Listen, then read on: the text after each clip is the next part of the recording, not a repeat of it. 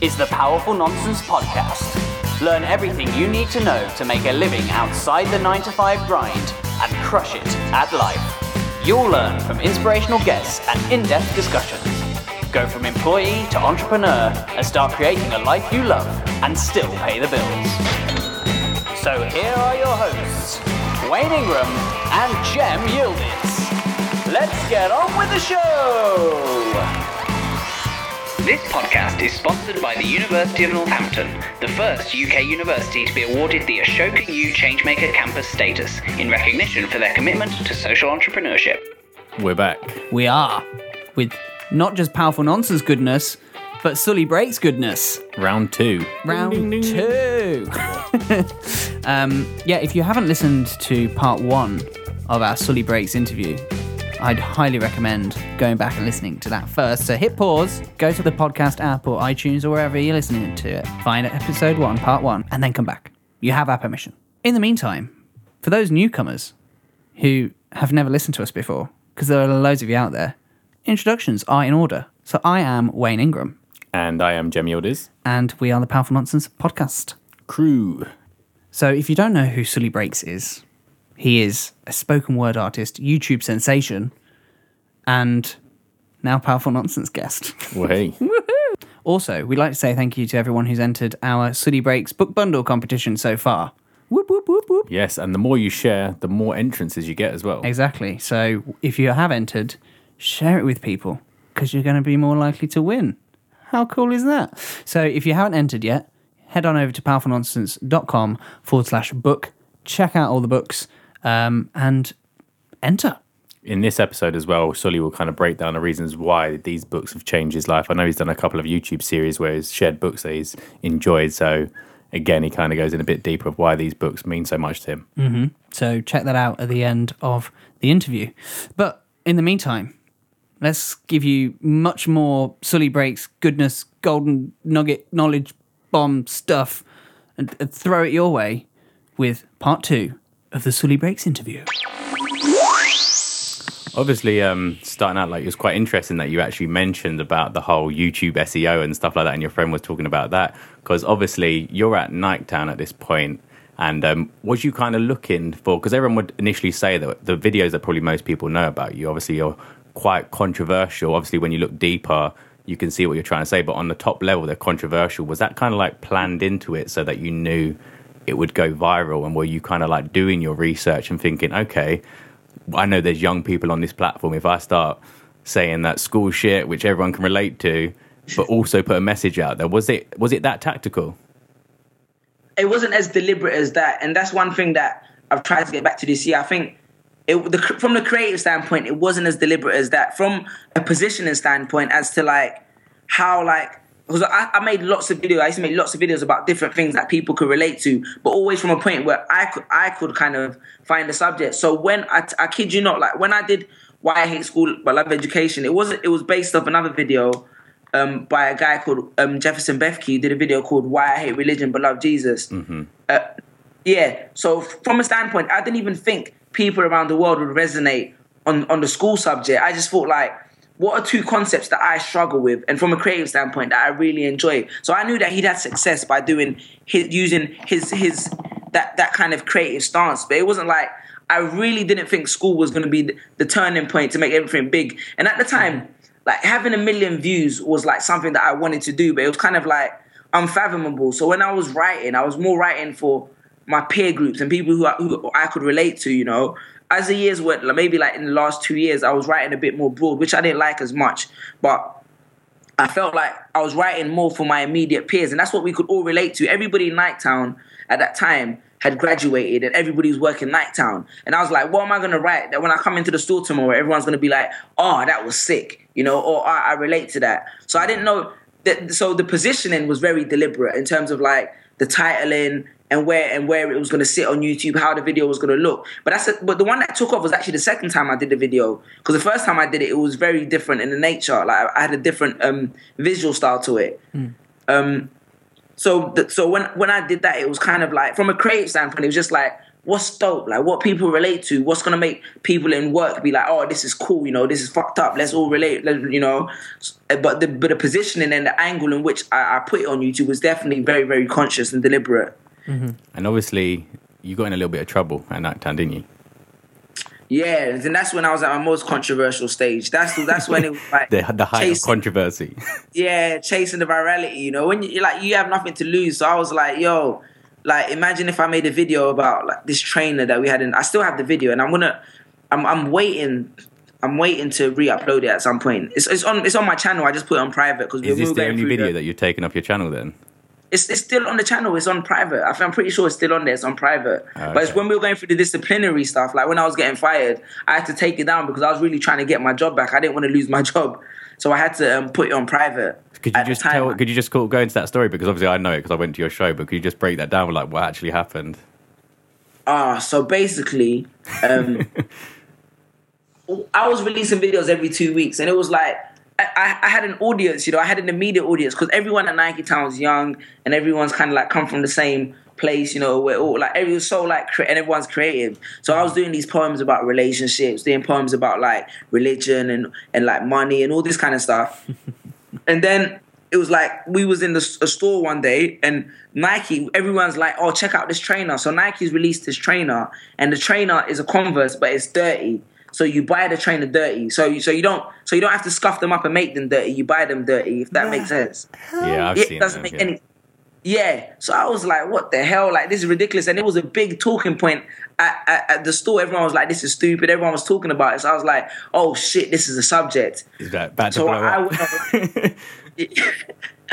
so I was like, this could blow up worldwide. Like, this is crazy. Nike's a big company. I can attack them, you know, get some views, you know, get some traction. So I went online and was like, look at this ridiculous trainer Nike's made, blah, blah, blah, blah, blah, etc., etc. I still kind of thought it through since most of my audience is at the store and people at the store were going to see it. But, but ironically, it wasn't until six months, about four months later, that I got pulled up on it. So, um, so you got Yeah, cre- so you got credit with your peers first, and then after. Yeah, exactly. And you know, everyone was like, "Oh my god, how can you do that?" That's you know, I was like, you know, it felt like being in school. Everyone was like, "Oh man, that's crazy. You're gonna get fired." And I was like, "Nah, I won't they get. call him the sick Sully. He's so crazy.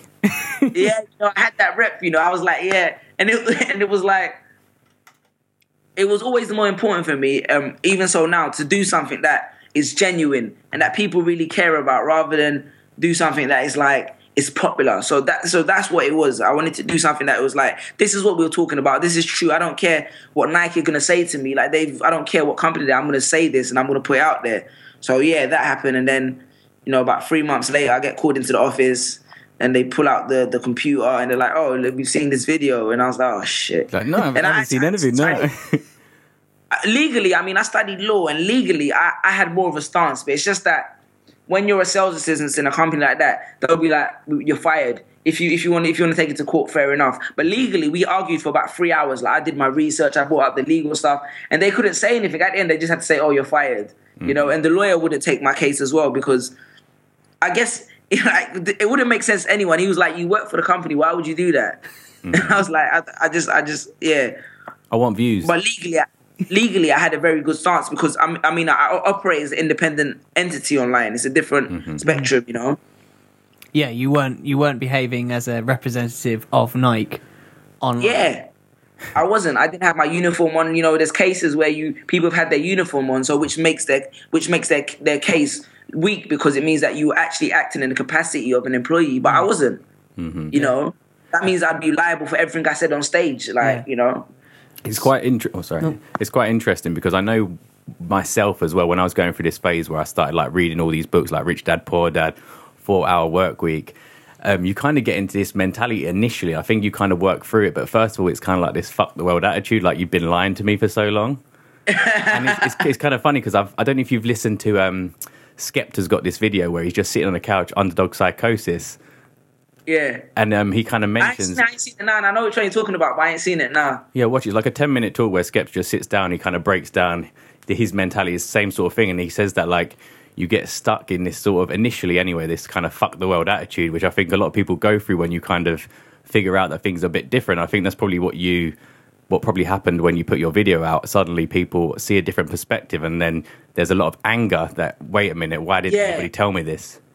Because you feel like a mug. You feel like I spent my whole life doing something like this when I didn't have to, you know. And and then you feel like like you feel betrayed because you feel like you wasted so much time, you know. And I guess that's what it was. I was like, no one can tell me nothing, you know. And this is it. We're going for it, you know. And I guess. And I, and, I, and I always said to myself, like, even if I got fired, I want to, like I said, I want to put 100% into what I'm doing. If I thought this was a good subject or something relevant, I don't care what implications was going to have outside of, of the realm of what I'm doing. I, I, it had to be done.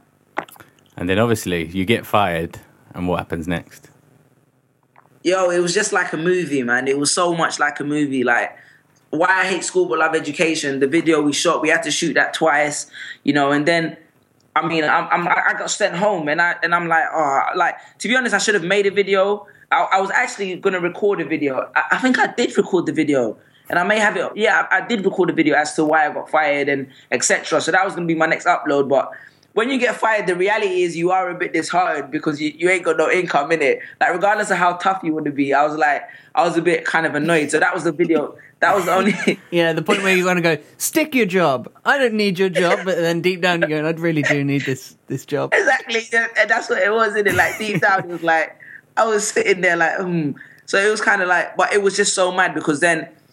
So they, they, they before they fire you, they put you on suspension. So when I went on suspe- suspension, I was like, I have this video, and I was like, oh, so let me upload it in it because I like, look, I mean, I didn't have content. I, I don't, I don't think I was writing anything creative outside of the video. Where I was gonna say why I got fired.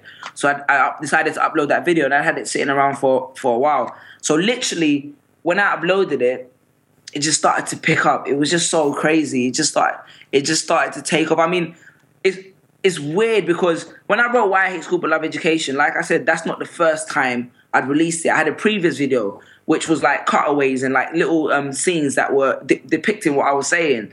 And when I made that video, I made it uh, uh, January on that year, the day before my birthday. I was with my friend making it. We made a vi- we made a video and we were like, "This is gonna hit a million views." Da da da da da. We were shouting and screaming. So I've still got these videos of us saying this is gonna hit a million views. So when we uploaded that initial version, and it didn't, it didn't, it only got like maybe twenty thousand views. I had to remove it because it kept on clashing with the with the with the with the current version. Mm-hmm. But when but when it was like we had, well, so it was so crazy because it's kind of like we preempted a year earlier that that content was going to hit a million views, but it was just weird. So when I uploaded it and it just started picking up, it just started picking up. Then I went in for my second meeting about what's it called? About why? Okay, they're going to fire me now. So I was doing the research and I'd seen the lawyer and they're going to fire me, and the video was just picking up. By the time when I went into the meeting, the video had like it was already like, it was almost like a million views. By the end of the week, it was like 2.5 million views. Like it just kept on growing. I could just see, imagine your your smile and your face getting bigger and bigger, like as you're about to get your notice. I wanted to I wanted to show the managers like this is what I'm on. I don't need you guys anymore, in it. You know what I mean? That's that. Was, but but it was so weird because I do remember sitting in the canteen. And this guy came up to me and said, "Oh, you're getting fired." And he's like, "What are you gonna do now?" And I was like to him, "Oh, you know, I do the videos in it. Like, check it out." So I gave him, and he was like, "Oh, whoa, two hundred and fifty thousand views! Wow, like you're really doing your thing." So that's why that moment really sticks out in my head. So, um, so that literally just blew up. But people don't understand that even though that video is my most successful, like in terms of views wise, that's not that video did not build Sully Breaks the brand, or that didn't make me into like it didn't it opened the door, but it didn't make me like I didn't get any opportunities of that video. That just gave me like a bit of cash from YouTube, and people like, oh, that kid's video is cool. It's like people like people hadn't gravitated because videos go viral every week on YouTube. You know what I mean? Hmm. So one video never really solidifies it for you. So I was really at a, at a crossroads, to be honest, because I had this video, I had this lump sum of maybe like two grand, and I was like, okay, I have to make this last me because I'm not getting any opportunities or I'm not doing anything. And so I had a decision, and my wife at the, my girl at the time was like, you need to get another job, you know, because you're not really gonna, you're not really making any money, like you're not getting all these bookings and all that stuff, even though you have a video with five million views. Mm-hmm. So I was at another crossroads where it was kind of like, okay, do I take this 150% of the way and see where it leads me? Because now this is like the, the universe or whatever you believe in telling me that, listen, this is your opportunity, take it. So I was just like, you know what, I'm just gonna grind away with this money that I have and not um and not get another job. So then I grinded away, and then it's when I did. So that came out in December. I think I will not do, let an exam. I did American Dream. Then I did that, and that started getting a bit of traction, but that still wasn't it. And it's when I did I will not let an exam result decide my fate, and I think that was in April, May, and that's when the rest was like kind of history. Where it was like, yeah, like um, I've, I've established, I've, I've uh, the business is viable now. You know, I'm. It looks like I'm actually going to go somewhere with this. It's quite funny because I've been reading a lot of like Wayne Dyer, and he obviously talks a lot about um, synchronicity, and it kind Yeah. of kind of like the fact that obviously you you were losing your job, and so it's kind of like okay, this is the time where I have to go all in, and then suddenly. Sometimes, obviously, it could be a bit woo woo, or the universe putting everything in your in your path to actually say, "Okay, it's time now." And obviously, Yeah. people, most people are kind of like waiting for that moment or trying to time when that moment happens. But often, it's you can't get the even you can't even plan it. you can't plan it. You can't. It happens weird, and I just feel like that's why the only thing you can really focus on is just doing what makes you feel alive. Like if you mm-hmm. can focus on that, like even when it comes to making like art and creativity, just focusing on what makes you feel alive. Yeah, everything else will kind of cater around that because you can't. You can't plan these moments. Like you really, really can't plan these moments. Like every kind of success I've had, it's never been the one that I've expected it to happen. You know, it's always come from the moments. And so this, I mean, a lot of the emphasis in the past year since you guys see me at the show and stuff, it's kind of like just making sure that I'm making stuff that I believe in and that it's like I'm proud of, and everything else will just fall into place outside of that. That, that that's that's my priority. Like, mm-hmm. obviously, I'm I'm taking like I'm I'm making I'm being deliberate about moves that I make and stuff, but my main incentive is like, yo, just make. Just, just be passionate about it again. You know, be passionate about what you're doing. Yeah, and this is kind of going to be similar to a question that I asked earlier, but if you hadn't have lost that job, do you think you'd be where you are now? Yeah, And why is that that one I can I can kind of I think so. Yeah. Why do you think that? Because I mean, I, I, I had a very deliberate. I always I had a very deliberate place where I wanted to see myself. Like I, I, mm-hmm. I mean, what my wife gave me, which which was kind of like irreplaceable. She gave me focus, but once I had that focus, it was kind of like I know where I need to be. So even I mean, w- even with jobs, I was like, if I'm in, because I, I I always pick. I was always very deliberate about picking jobs which I'm not too invested in. So Nike Town is just stacking shelves. When I got home at the end of the day, I don't need to think about it. I don't have reports to write for Monday and all that mm-hmm. kind of stuff. So I always said to myself, any job that I took in that capacity, I never wanted to be there for longer than a year, two years max. So I was, so it was I was always going to leave anyway. It's funny because a lot And of people, um, a lot of people like leave university and then they say, "I'm just going to do this job for now." Mm-hmm. And I think you did. A, Yeah. I think you did a video about this actually, and you were kind of, kind of. I think you were breaking down year by year um, on what it'll be like, what you'll keep saying. Oh yeah, the part-time a really good video. yeah. was that what was Oh, that one thank called? you, man. Part-time hustlers. That's the one. And it was kind of breaking that mentality down because I think a lot of people initially say, yeah, I'm just going to do this for now. And we know we were on the creative campus at our university and the amount of people who are no longer doing their creative en- endeavor because they said, look, I'm just going to get the office job for now. Mm-hmm. And it kind of like sucks you in suddenly. Yeah, the office job is not easy, man, and and that's why I, I knew that if I went down that path, I was like, I'd rather sacrifice dignity and a bit of money and do something menial because the office job, like working, like when you work a job that you have to commit to, it's not as easy just to like my wife's left her job now, maybe like four months ago, but it's not easy just to dump everything and be like, I'm done with it, you know. I, I know when I um, left my training, um, one of the key things which I was adamant on was that I was not going to get sucked into the nine till five life, and I think that was kind of that was so intentional on my part, and I think that's kind of why I've managed to avoid the sort of the career that I've fallen into. And I think it's so important, I think, for people to recognize that just because everybody else has followed that path doesn't mean that that's the path to get you where you want to be. That's exactly it, bro. That that's like the magic words of this generation, you know. Like there's so many different ways to skin the cat nowadays, mm. and and I think I think people like everybody feels like you have to do it a certain way, and I can imagine people get frustrated when they f- find out, oh shit, this guy didn't do it that way, and people get angry and they're like, it's not fair. But I feel like people need to know that everyone has the opportunity. You know, you don't mm-hmm. have to do it the same way. And, and you know there's no limitations. You can be 50 years old eh, or you can be like 16 years old you know. You can do there's no limitations as to how you can do something. Now you can't just follow that one strict route. The world doesn't even it is not the world doesn't even progress like that. It's funny though because obviously the, the opportunity is so available. We can see it nowadays on social media, but still people kind of, even in the entrepreneurial world, they want the blueprint where there isn't very clear. It's just to know that the opportunity is there, and no one can tell you how to do it your way. You're just going to have to go with it and, like you say, commit fully to it. that, that's exactly it. You know, I, I I stopped reading a lot of entrepreneurial books as well for a while. But, uh, yeah, no, I don't read them as heavily as I used to. Not as much. I read more like I go back to reading a lot more of my fantasy and all these random books I like. But I balance it out now because, like you said as well, in entrepreneurial world, you can also get caught up in the idea that there's a blueprint. You know, and I'm like, you know, I'm uh, for, I'm a creative and I feel like the the the, the environment will dictate the path, but you can't get. To, there is no blueprint to anything. You know, you always hear about the unicorns, um, like you know, like the Facebooks and the Snapchats, who are the ones that the ones that really change the culture, the ones who like disprove the bl- blueprint. You know. Yeah.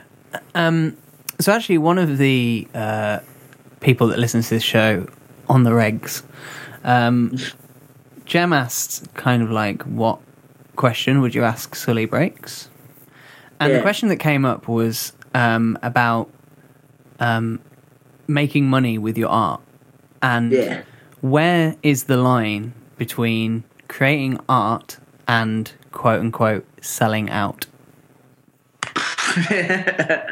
You know, um, I feel like the line is very blurred because I can openly say that I've sold out at times. You know, what I mean, I wouldn't say uh, may, maybe it's, ne- it's stuff you've never heard, but I can openly say that I've sold out at times. But at the time, I convinced myself that, oh, you know, I it, no, I really wanted to do this, etc. You know, but I think the I think selling out never comes from a monetary perspective. I, I, I, I, I feel like it never comes from the fact that it's like. Um, oh, um, they're offering me this much money to do this.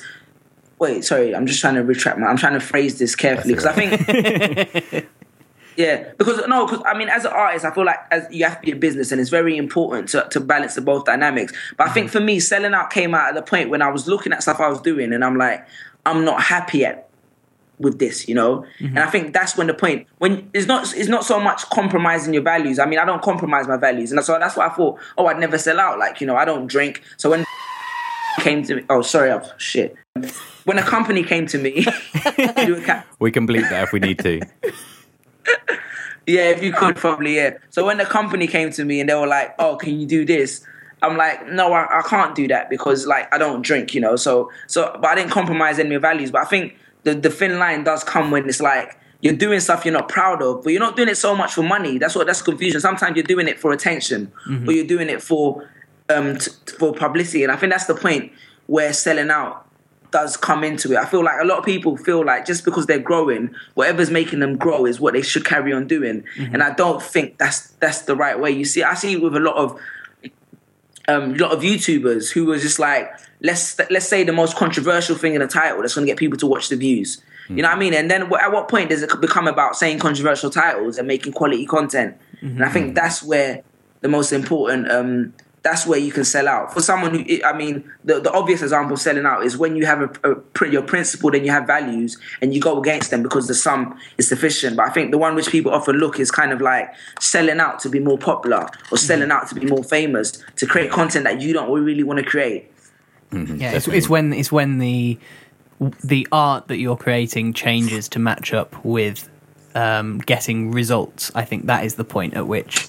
You said it better than me. Yeah, that's exactly it. Uh, you said it better than me. That's oh yeah. I'm, I'm gonna remember that because that's how I want to phrase it. When the art changes and the incentive is getting results, you know, Macklemore has a very good like intro for his album that he released recently, and it's called "The Unruly Mess That I've Made," and he's talking about like how after the success of Thrift Shop, he's just talking for about five minutes, and he says the goal was kind of like they were trying to figure out how do we make the next hit? How do we make you know? l- Let's not mess it up. And I feel like that's when that's another dynamic of selling out, like like you said, where you're like, how do I get the next result? And then you completely compromise everything that you've been trying to create from the start.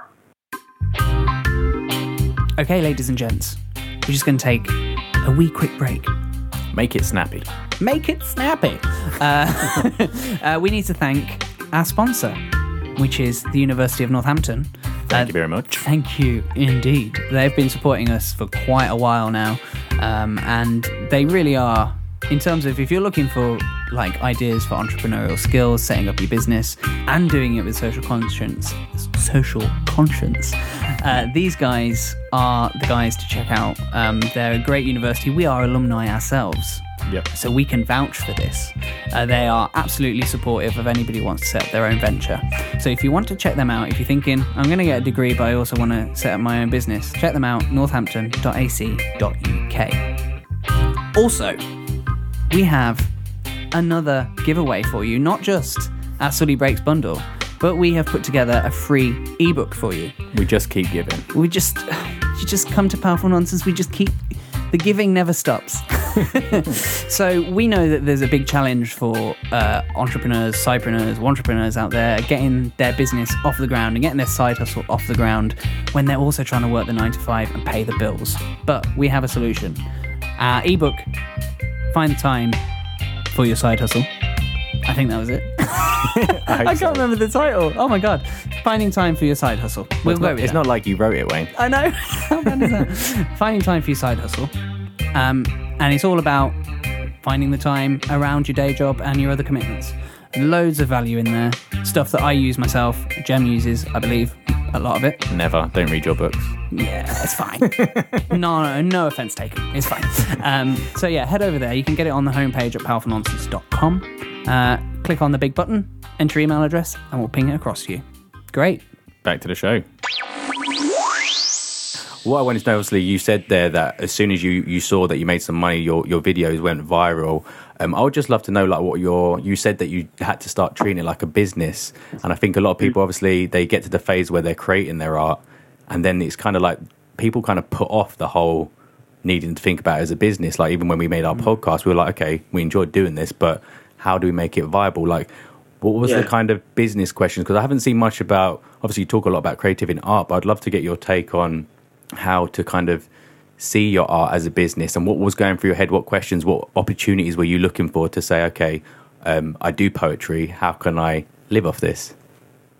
um, I guess it was more about assessing and understanding your revenue streams, and it was it, was more it was more like for me it was the basis of creating like the passive income stream. So I was like, okay, I'm making videos. Where do I get the most of money from from making videos? Oh, you get money from um, from um, YouTube revenue, and then you think about it, and I'm like, but that's not that much money. So then you mm. start to discover, and you get approached by people. So you get approached by YouTube networks, and you start to assess, and you talk to them, and they say, and you ask them, how do you, how do you, how do you monetize the video content? And they'll be like, oh, we have the CPMS, we can increase the CPM, and we can partner you with brands. And then the next aspect was like, okay, you know, a lot of people like my ideas and my thoughts, and I enjoy speaking. Is there an avenue via that? And then you start finding out about speakers bureaus, you know, because I've never had a manager, you know, so it's like I've dabbled with a few people here and there, but I've always had to be very proactive about how I've approached stuff.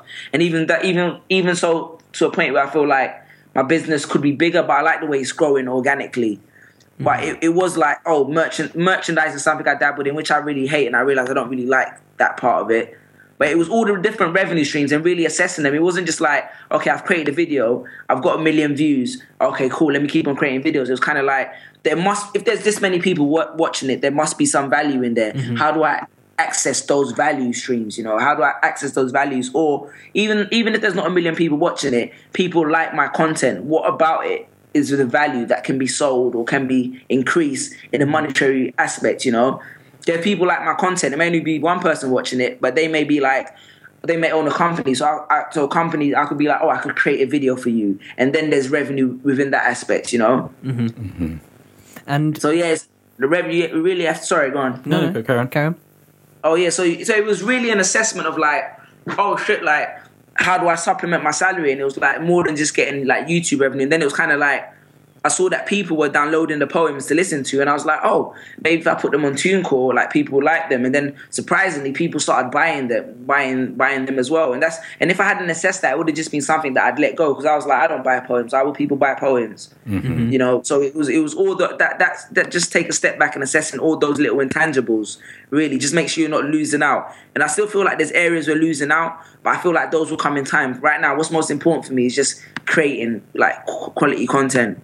Yeah, and I think once you've got those sort of things in place, especially as an artist, I think that's when you can go back to creativity because I think if you're constantly in that state where you're worrying about whether you're making enough money, then you stop Yeah. you, you stop being creative. You can't find things to be inspired by because you're too panicking about having to make money, which is again a problem that a lot of beginners um, face when they're starting out. Yeah, I, I agree. I agree, man. I always say to people, like, I was so fortunate. Obviously, I had shitty jobs, but I was so fortunate at the time that I had something else that was supplementing my income. Because if it was just me trying to make art to make money at the time, I would have made so many like sacrifices and concessions in order to make money off the art. And I think that's a really, like you said, it's a really bad place to be in. And I've been in that place. Like sometimes, like uh, maybe two months out of every year, I go into business mode where I oversee the the business and try to think of different stuffs. And I enjoy I enjoy business as a creative endeavor like you know like how to make money out of nothing. I like that aspect. But when you stay in that area too long as a creative it's not it's not the most fulfilling. Mm-hmm. Mm-hmm. And why do you think um, creatives kind of uh, because I'm in the creative industries myself, and one of the things that I harp on about is treating your art as a business. And I kind of feel like there's a bit of resistance from the people creating the art to even think that way. Why do you think there is that sort of resistance? I think it's a lot of pressure, first of all, from society because there's a typical stigma that oh, if you're an artist and you make money, um, what's it called? Um, oh, you're selling out. You know, I mean, you can see like rock rock bands who are worth millions, but they pretend like they still they still make they're dressed like they're still making music in their basements. You know what I mean? Mm-hmm. Because there's this stigma attached to making money, and automatically, even you'll be surprised. The perception of your audience is that I mean. I don't live in the same place I did when I started shooting my videos. And I mean, it's only when I started showing my new place in my videos did I, did I ever, for, for the first time in my life, get a comment saying, oh, Suli sold out. And I'm like, I'm saying the same thing, but just the perception that people feel like, okay, I have like, I'm living in a different place. People's perceptions that, no, the money must be changing its content. You know what I mean? Mm-hmm. So there's that aspect. And I feel like another reluctance is that you're putting an additional pressure on yourself because now you have another another criteria to assess your success by. You know what I mean? And as an artist, it's kind of like that's an additional pressure. Imagine like being signed to record label. It's kind of like you make something. I remember I used to listen to Lupe Fiasco, and his, one of his biggest things was I feel like he made an amazing album. He made a classic album, but he mm-hmm. was like his label said because he didn't sell as much as Taylor Swift, it's not good enough. You know, so I feel like when you when you do start to view your art as a business, there's another criteria you have to assess your art by. And for a lot of artists, that's daunting and it's it's intimidating because you're like, oh shit, it's not just about it being good anymore. It has to sell, and if it doesn't sell, it means it's not good. You know, it's, it's, it's you have to have a lot of confidence in your ability, which I find artists are very sensitive people in general. Mm-hmm. You have to find, have a lot of confidence in your ability to to put it on that pedestal and be like, okay, I'm cool with it with, with balancing how much it sells with how much it makes. But like you know, so I feel like that's why a lot of artists are really reluctant. Just those two pressures make such a big difference. I think in how you create and how you move. And you can always say, I mean, when you don't make money with it, no matter how bad your art is, you can always say, "I do it for myself. I do it for the love." But once you're trying to make money off it and it's not making money and it's terrible, then it's kind of like you don't have an excuse anymore. Mm. Mm-hmm. Yeah, I guess it's sort of like a metric that people kind of tend to go to. Is it making money? And then that's it. Okay, that's a success if it is. Yeah. Yeah, and it's, it's, I feel like it's messed up a lot of the art industries that mentality, but it's but it's it, it is it is the common consensus. You know, like I hear some music which I think is trash, but because it's making money, the artists they get acceptance and they get they get given a blight. You know, and I mm-hmm. feel like so so people are so wary of that, and they're like, you know, it's it's, it's hard. Me and Wayne talk a lot about um, technology on this podcast, and um, I know you're a big fan of technology and where it's heading in the Yeah. future. Where do you think like the um, the biggest opportunity there is out there for artists and technology? Like, is there something you see coming? Do you see that it's going to help artists? Well, I can already see it is, but I'd love to know where you think it's going to take it. I think more so in the areas of promotion and distribution, but also currently, I mean, I don't do a lot of crowdfunding and crowdsource for fun, crowd, um, um, getting money from your crowdsourcing, um, like Patreon and like Kickstarter and stuff like that. I think those are very, very viable means. I don't do it myself personally because I feel, I feel like maybe because I feel like. I'm British and being raised in England, you're kind of so like conservative about talking about money. I don't know, but I'm just, you know, I'm just not as like um um, inclined to those platforms. But I think that's a very good way for artists to make a lot of money, like sourcing money from your audience. And I think it puts a lot of it's going to be the, it's really going to break down the boundaries between artists trying to get everyone to accept them and just getting people that like them to accept them mm-hmm. and creating art the way they want. So I think those that that's going to be huge, and I think that's a great that those are going to be great tools for artists. And I think in the space of promotion and distribution, I think the the, the the opportunities are like limitless and i think it's just it's just going to be infinite you know i just think the fact that it's so accessible for artists to distribute their music on like all these platforms and when you can do it on your phone all that stuff is is people don't acknowledge how much of a difference maker it is that's why you have independent artists charting on the scale that they do right now and i think as social media expands as well they're just going to make more and more avenues to be to be explored via that way so mm-hmm. I, I mean, it's a healthy time to be growing up as an art. Is very, very, very healthy. I mean, people worry about CD sales and that stuff, but it's like those are kind of like the old ways to make money. Now there's ways to connect to your audience real time in real life, and then there's just so many more opportunities. Definitely. Um, I read a book. I was reading a book recently, and there was this quote. It was saying like what they believe leadership is, and um, they sort of said it as moral authority. And then when I was coming to interview you, I was thinking that a lot of what you do that makes you a leader in the sense that I feel that a lot of the content you put out is is is is that moral authority. And I'd just love to know like how you go about finding this kind of content because I know your recent video, like um, I wish I had said something, is so powerful and so timely. And I was just thinking, you. like, where does this where does this inspiration come from, and how do you know? It seems to like hit at the right moment. Some of your art. Um, I try to live in the moment, you know, and I think I think before last before the end of last year, I wasn't living in the moment so much. So like it was hard for me to create a lot of stuff. But I feel I think there's a very big importance. Like I don't like people saying I'm I'm, I'm a leader or, or you know I don't really I'm not I'm not trying to be a leader if any sense. If people view it that way, then I'm totally cool with it. You know what I mean? But I feel like it's very important to to to be aware of your environment and I think more my best content and most relevant content has also been always been when I'm aware of my environment. You know, it's not been when I'm like flying from country to country and you know like staying in hotels and all that kind of stuff. Like it's more like when you're aware of what's going on around you. Like and, and I take it back on a simple scale to when I was in Niketown, like I was explaining to you everything I was talking about was so relevant because it was so relevant to my peers who were around me, and I, I, was so tuned into their environment. And I think that's what made the subjects so poignant. And I think that's what makes them so poignant, you know, because with something like "Wish I Had Said Something," that's what's going on around me. You know, I mean, that's what I'm feeling, and I think if you can tune into your environment, you always find a way to to um, to say something that resonates. I think all over the world we share the same stories just in different contexts. And if you say something that resonates, like you said with Skepta, I feel like with grime music it tells a very authentic story of London City. Mm-hmm. And you may not be from London, but you can you can you can resonate with that understanding in your own environment. And I think that's where it comes from. Just being aware of the environment and knowing what, what's going on. Not, you know, and, and, and, and tapping into that. Definitely.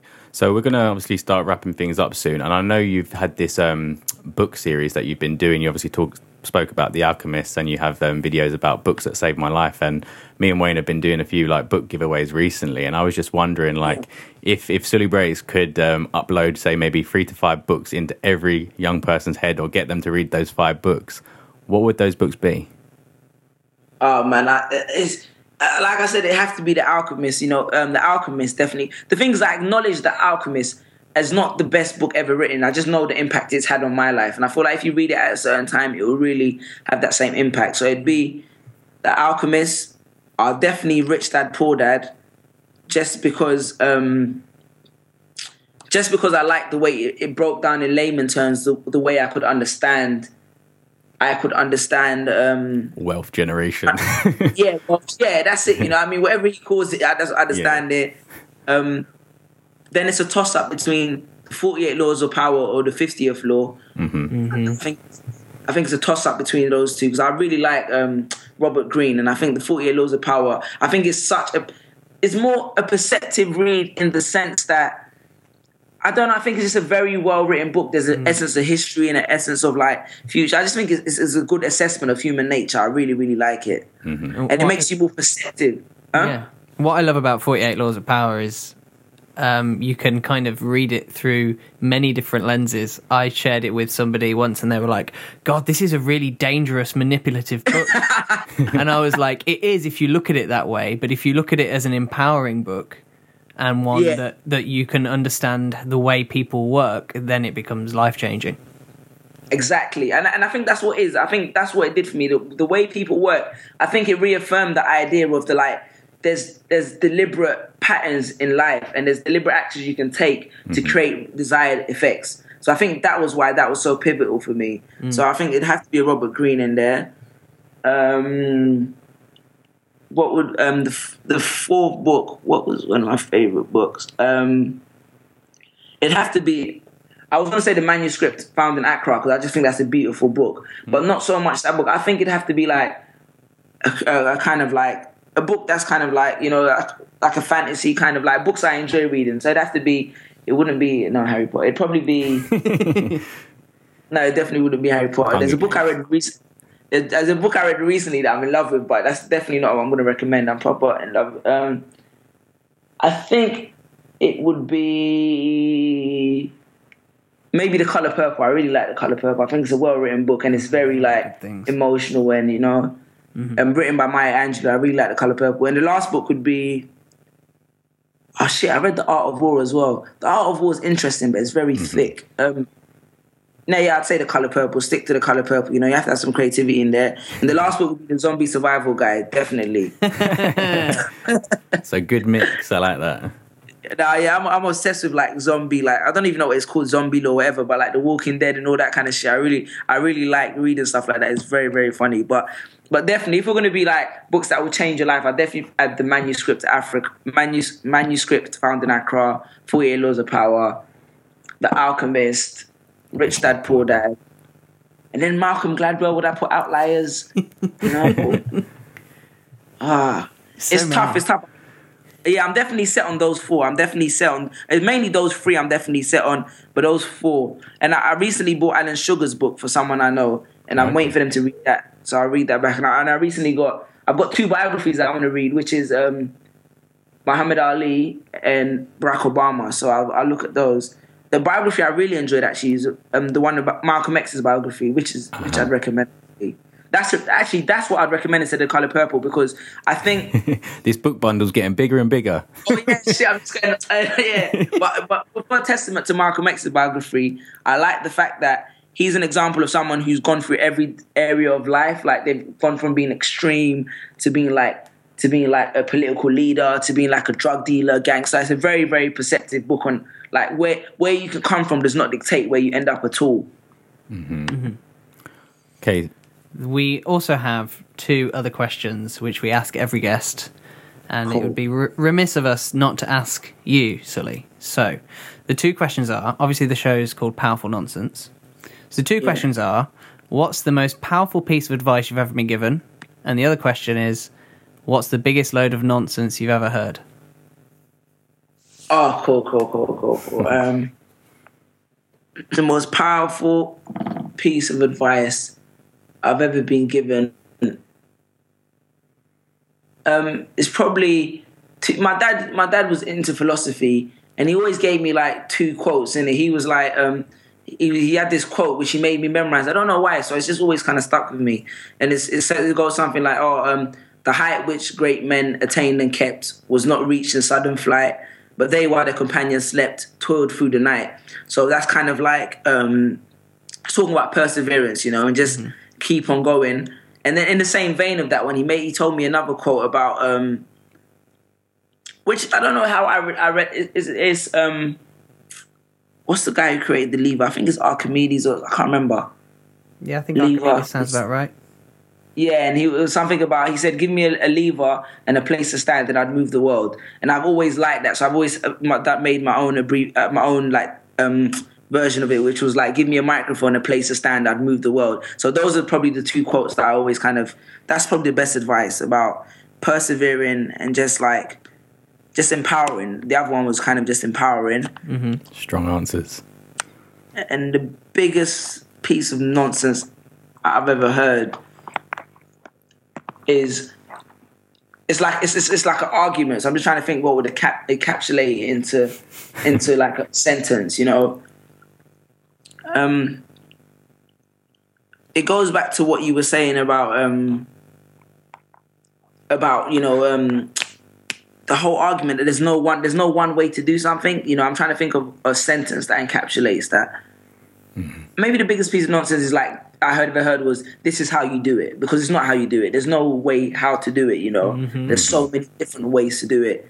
So I, I guess that would be the biggest piece of nonsense that I can testify to the society that there's only one way, right way to do something. Definitely. Really good. I Really think that's it. And obviously, the internet is just opening up all those different channels. We're seeing so many different people do things in their own ways. And I think you're a prime example of that. It's been a, a massive pleasure to have you on. I've been Oh, super it's so excited. I've been excited for so long. Even this morning, I woke up and I was already in my head having questions that I was like, "Oh, what should I ask?" And I was getting a bit nervous. And but yeah, it's been such a pleasure to actually talk to you. And I'm, I really can't wait to come to your your next show as well. Mm. And Please do, man. I'm gonna sign up to you guys' podcast. I really enjoyed this. Oh, Oh, wicked. thanks, We'd love man. to have you back on again at some points. We've got like so many more notes, but obviously we're going to be respectful of your time. But it's been a pleasure, really, honestly. Yeah, that's totally, totally cool. And you guys, um, how is your podcast on the, the um, you know, the iPhone? You can. Yeah. Yeah, it's on there. Yeah. Yeah, if you hit, if you go on into there, so I'll I, sign up for- yeah, on the podcast, iTunes, Powerful Nonsense, it'll pop up. Yeah, I'm gonna do that because I just finished Serial and I'm just looking for a new one to listen to. Yeah, we really need like. Oh, I mean, I, I wouldn't mind you putting us in the same league as Serial. I'd be pretty happy. well, now that he's been on, obviously. Obviously, obviously, yeah. and we, we are desperate for reviews. So, you know, if you've got a bit of spare time on your hands, I'll definitely, man. I, I, I'll do that now. Even I'm subscribing as we speak. Oh, awesome. bless. Good stuff, Thank you, man. Well, um, thank you so much. And I hope you have a, a wicked week next week. And obviously, um, is there anything you'd like our audience to do for you? Or should we, how can we keep in um, contact with you or find out when your shows are coming up? I mean, yeah, all of it's just via like my social media outlets, you know, um, Suli Breaks, S U L I B R E A K S. Um, and outside for that, man, I just hope to see you guys at the show, you know, and you know, if you just when we're I mean, closer to the time, I'll get Linda to hit you guys up definitely, man. Maybe we could talk after that as well. Yeah, it'd be great. And just to say a massive thanks to um, uh, Linda for sorting this out as well. Yes, thank you. Oh, no problem, man, no problem. I, I, I was I was literally telling my friend I was I'd meet him, and then she was like, you know, you have to be at a podcast right now. So I was like, oh shit. well, thank you so much anyway. Ah, no, it's a pleasure, it's a pleasure, man. Really, really a pleasure. There we are. Suli Breaks Part 2. Your full dose has been delivered. That whole tub of ice cream has been eaten in two sittings. Suli is not an ice cream. Sorry, Suli, you're not. Maybe we should have the Suli Breaks ice cream parlor Maybe. Maybe. with Suli Breaks as the face of the. What flavour would it be? Ooh, Ooh, no, that's that's a tough one. Let us know. Let us, yeah, let us know, Suli, if you're listening, which I'm sure you are. Let us know if you were a flavour ice cream. What flavour ice cream would you be? awesome. Uh, this has been a great interview. I've absolutely loved it. One of my favourite. One sure. of my favourite, without a doubt. Um, and we'd love to know what you thought of the episode as well. So hit us up on email, wayne at powerfulnonsense.com, or hit Gem up on gem at powerfulnonsense.com, or even speak to us on Twitter. Share it and Tweet out quotes, stuff. all those quotes that you've got from the episode, or Yeah, we think Share it around. we think this episode has got so much value for everyone. Um, so please share and share away. And also, one of the best ways you can tell us what you think is leave a review on iTunes. Just hit us up. Um, five stars or more would be greatly appreciated. yep. Um, so thanks very much for listening, guys. Thanks so much to Suli Breaks for uh, coming on the podcast. It's been great to have it, him on. I was just going to say, Wayne, how long is the book comp going on for? Just so that we can let people know, because Uh, we will close the uh, competition a week from today, I think. So that will be February 19th. We will close. cool. And that is powerfulnonsense.com slash book to enter. Yeah, great. So hop over there, enter your email address, you'll be entered, share the competition, you'll boost your chances of winning. And until next time, stay classy. See you later.